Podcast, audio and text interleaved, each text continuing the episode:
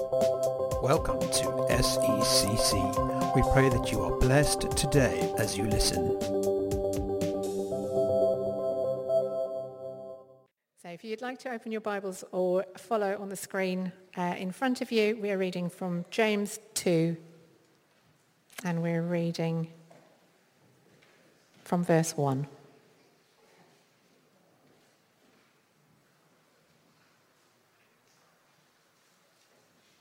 My dear brothers and sisters, how can you claim to have faith in our glorious Lord Jesus Christ if you favor some people over others?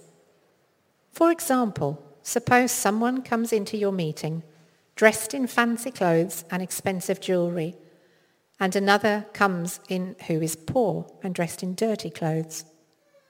If you give special attention and a good seat to the rich person, but you say to the poor one, you can stand over there, or else sit on the floor. Well, does this discrimination show that your judgment are guided by evil motives? Listen to me, dear brothers and sisters. Hasn't God chosen the poor in this world to be rich in faith? Aren't they the ones who will inherit the kingdom he promised to those who love him? But you dishonor the poor. Isn't it the rich who oppress you and drag you into court? Aren't they the ones who slander Jesus Christ, whose noble name you bear? Yes, indeed, it is good when you obey the royal laws found in the scriptures. Love your neighbor as yourself. But if you favor some people over others, you are committing a sin. You are guilty of breaking the law. For the person who keeps all of the law except one is as guilty as the person who has broken all of God's laws. For the same God who said, you must not commit adultery, also said, you must not murder. So if you murder someone, but you do not commit adultery, you have still broken the law. So whatever you say or whatever you do, remember that you will be judged by the law that sets you free.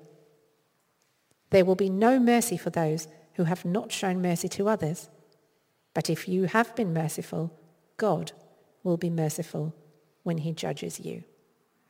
Amen. So um, if it's your first week, I should tell you um, that we're continuing a series, uh, doing a series in our church uh, called Love Your Church. And it's based on a book by Tony Merida. And it's uh, eight sessions all about what it means to be uh, a good, healthy church. And, uh, and after 18 months of COVID, we want to be a healthy church. We want to be a church that's growing together, not growing apart. A church that's moving towards what God calls us to and not the world and following his principles and his commands, his laws. We want to be a church that reflects the very character and nature of God. And this course is helping us uh, be challenged about what it means to be the people of God. Because it's easy to believe the right things, isn't it? You can say, oh yes, he or she knows their stuff. You can be right miserable on so-and-so at the same time, can't you? And the worst sort of Christian are those who know their stuff, but don't know how they're supposed to behave in relation to it. And so this course is a good challenge for us, not just to know our stuff, but to live that out in a Christ-like way in our world. Are you in a connect group this morning? Are you not in a connect group this morning? Um, I encourage you to be in one. Our dream, our hope is that everybody will be in a connect group and go through this course together. Almost every single night there is a group that you could join. You can speak to Andrea, the connect group coordinator. She has a very hard job of making sure groups don't get too big and kind of spill out and that kind of thing. Uh, there's also a new one on Saturday mornings, which for those who don't mind getting up at 10 or before 10, don't come in your pajamas, um, then they can come around to our house and spend quality time with me and Andrea. And who wouldn't want to do that? Okay, none of you, apparently. Never mind. But if you're not in one, um, please don't let this pass you by because we believe that this is of God, what we're doing. We believe it's important for us to do it as a church. And we think to not join a connect group um, uh, will be a real shame. So Julie's read to us uh, James chapter 2. We're only going to go on to verse 11 this morning. And the teaching in James chapter 2 about uh, favoritism in the local church and treating people differently by, based on how they look or how they sound or how they behave um, is a familiar passage. Anyone that has read the New Testament read the book of James will know the story, or the analogy I should say, of uh, the poor man that comes in that's told, sit over there, you know, and we'll know the story of the rich man that comes in who says, please have the best seat in the house.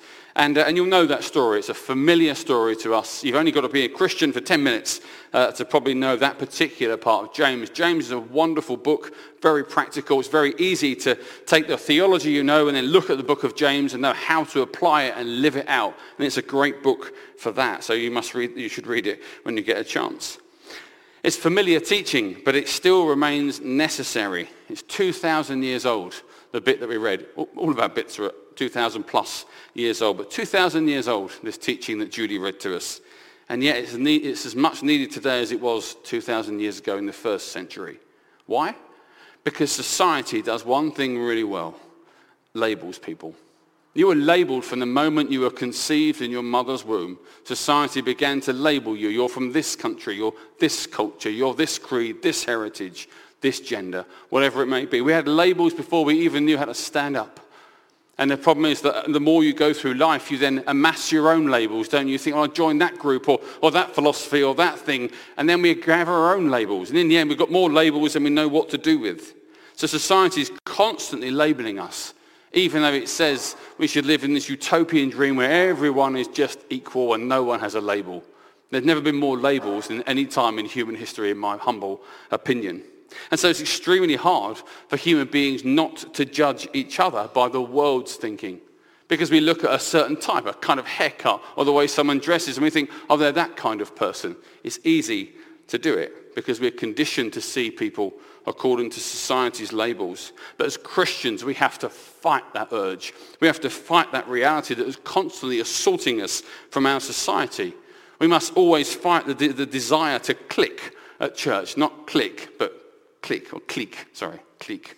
Judge me if you want um, for my lack of uh, English language. But we must resist the desire to clique because the church is an embassy of the kingdom of God. So within these four walls, as we said last week, within this family, this should be the one place where everybody gets to belong and everybody gets to drop their label at the front door and just be who God intended them to be and discover more about what God intended for their lives.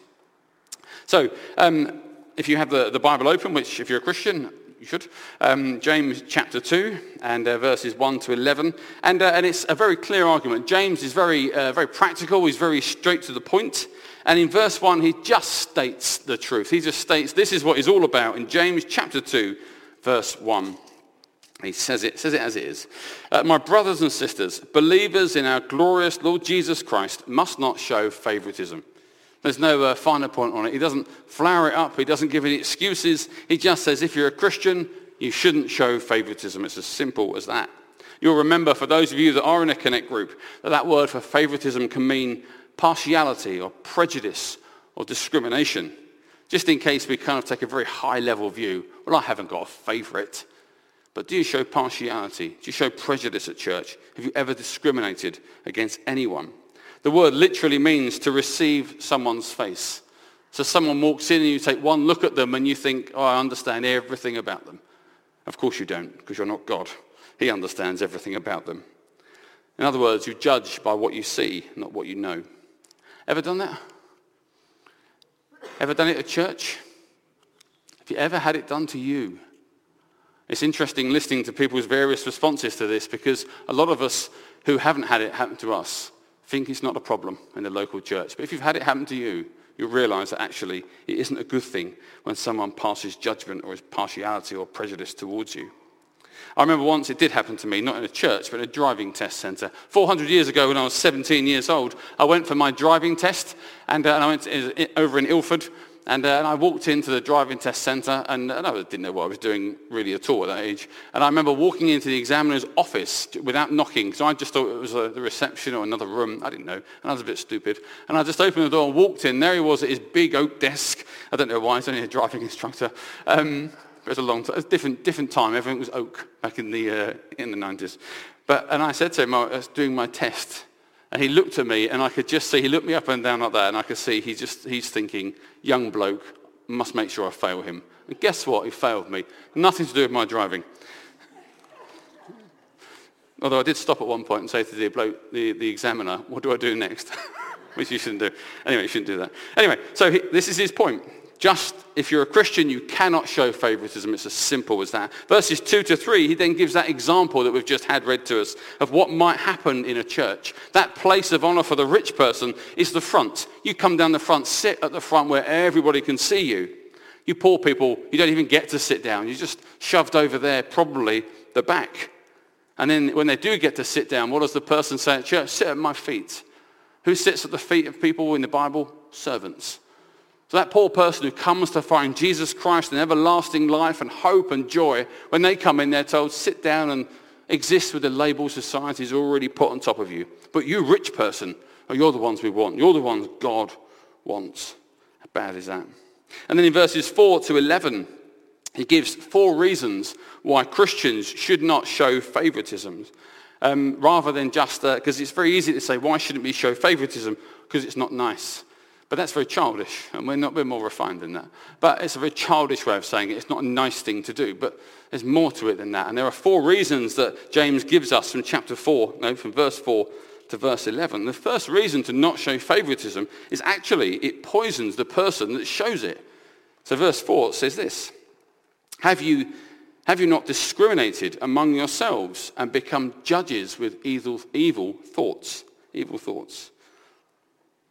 That would have been quite blunt. That would have been quite hard to hear, I suspect, a Christian in the first century. You're telling me that I'm evil just because I feel more comfortable with that person and not that person. That's okay. That's my choice. Surely, surely I shouldn't be uncomfortable.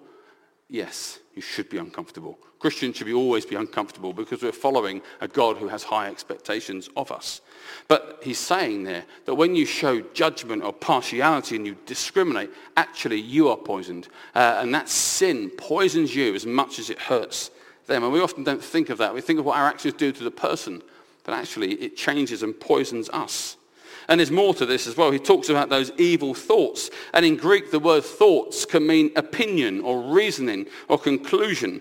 And I hope I say this uh, clearly, but it occurs to me that when we sin, in that kind of up here part place where we come up with an opinion about something and we think, well, that's wrong and that's right. And we, but we then construct a whole logical framework to place that opinion in, don't we?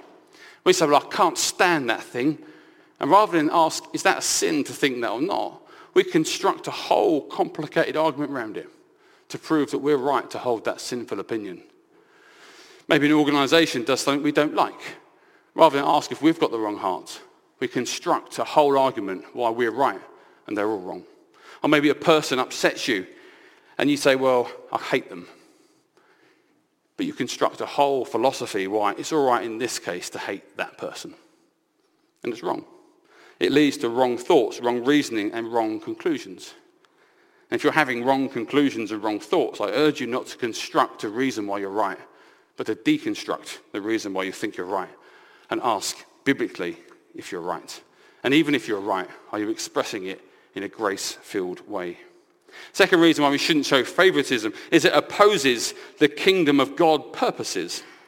He says, listen, my dear brothers and sisters, has not God chosen those who are poor in the eyes of the world to be rich in faith and to inherit the kingdom he promised those who love him? The challenge here is quite gentle. Brothers and sisters, in a different version, he says, my beloved. There's a love for James for these people. He's saying to them, what are you doing? You're getting it so wrong. You're not living God's way. God is building a world where the weak are strong and the lost are found. And it's upside down. The world does it wrong. It loves elitism. And Christianity turns it upside down and puts the marginalized at the bottom of the pyramid, which is now the top of the pyramid. That's why everybody is safe and everybody is welcome. Many of us are nothing in the world's eyes. I'm not. But within the church, we found value and respect and love because God offers us something the world and a career never can or a thousand million followers on Instagram. Never, ever can. Because it's based on God's love for you.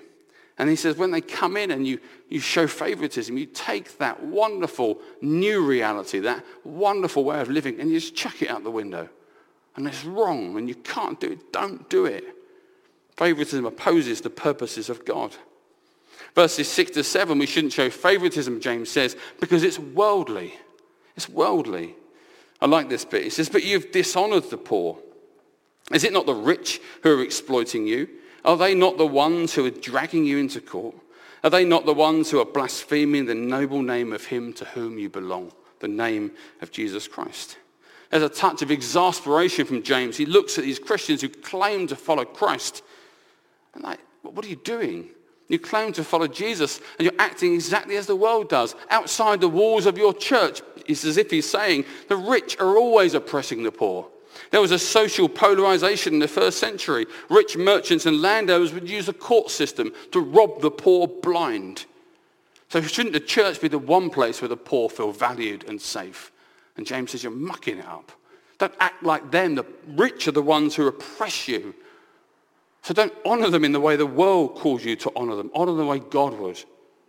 James will return to this topic later on in chapter 5, verses 1 to 6. But it's even more than that. The actions of the rich outside the church blaspheme the name of Jesus Christ. Their actions blaspheme Jesus.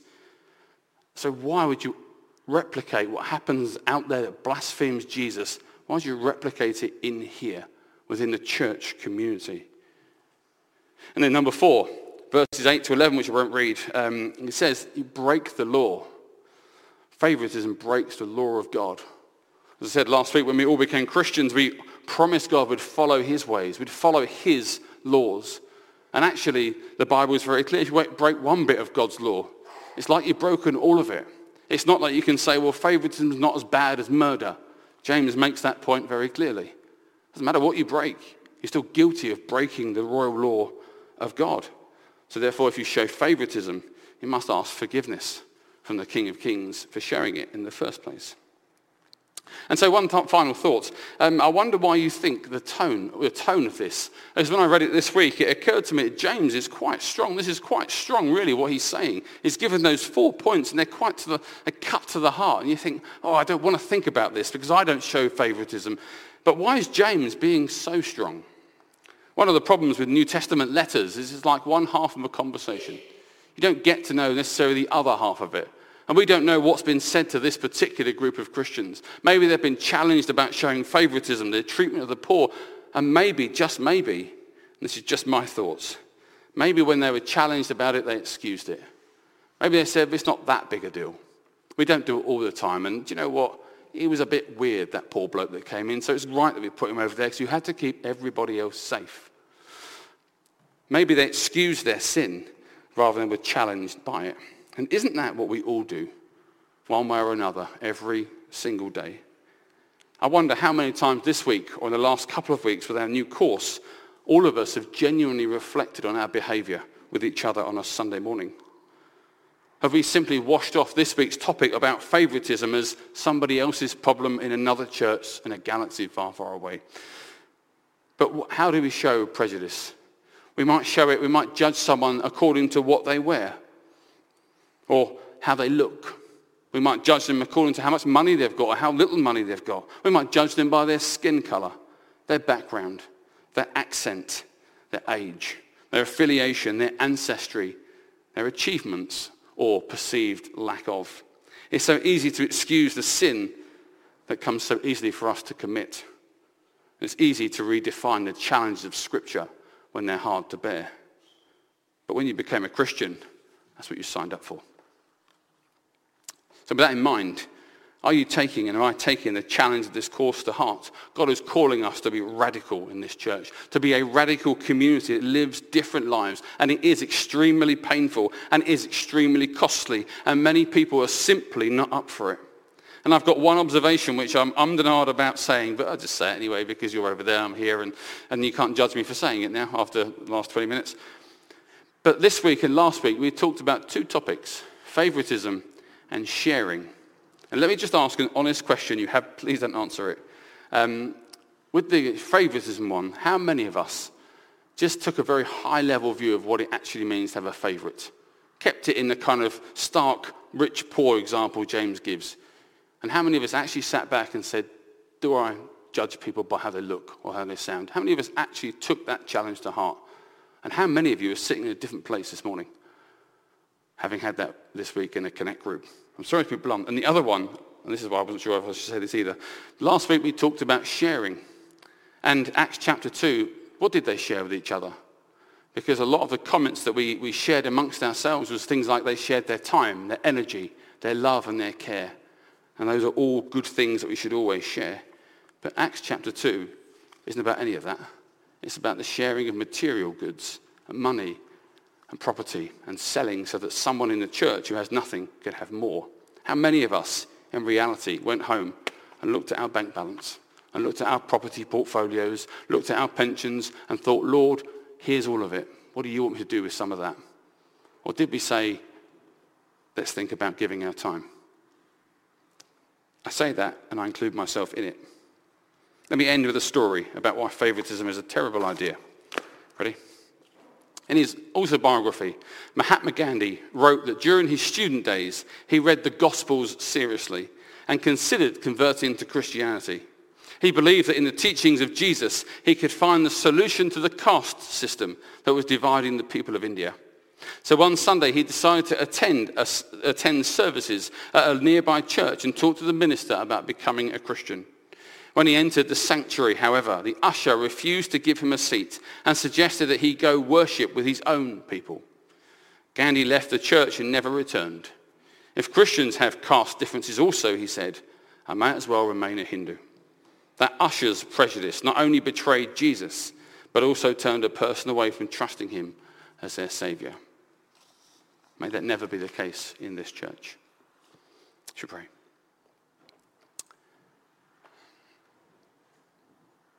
Let's just take a second. We've got a bit of time. Let's just take a moment and just think of all that's been said. It's challenging, but God wants us to be refined. He wants to chip away the sharp bits. And just in that moment, think of all that we've said in the last couple of weeks, and particularly today. And just ask that question.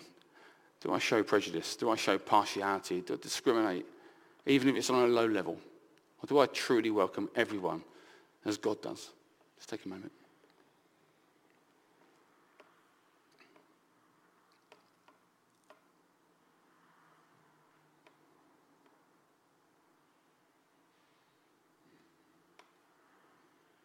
Father God, we want to thank you that, Lord, we can come around your word and be challenged, Father God. You want to challenge us. You want us to come back from COVID stronger, I believe, more unified, more purposeful. Lord, change the culture, even within in this church, Father God. It's hard to say where we've gone wrong, but Lord, we must say where we've gone wrong. We must acknowledge our own sin, Lord. We must acknowledge where things don't go well. Put them before you and ask, Lord, for wisdom and grace. So, Lord, we ask for wisdom and grace in this church. May this always be a place, Lord, where people understand who they are in Christ and we walk with them as they discover what that means for them. May we never, Lord, label people according to a sinful, broken world's model. And may we never mirror what happens outside the church in it. May this always be a place, Lord, where people are honoured, not for what they've got, but, Lord, because they're made in the image of God. I lift all this to you now in Jesus' name.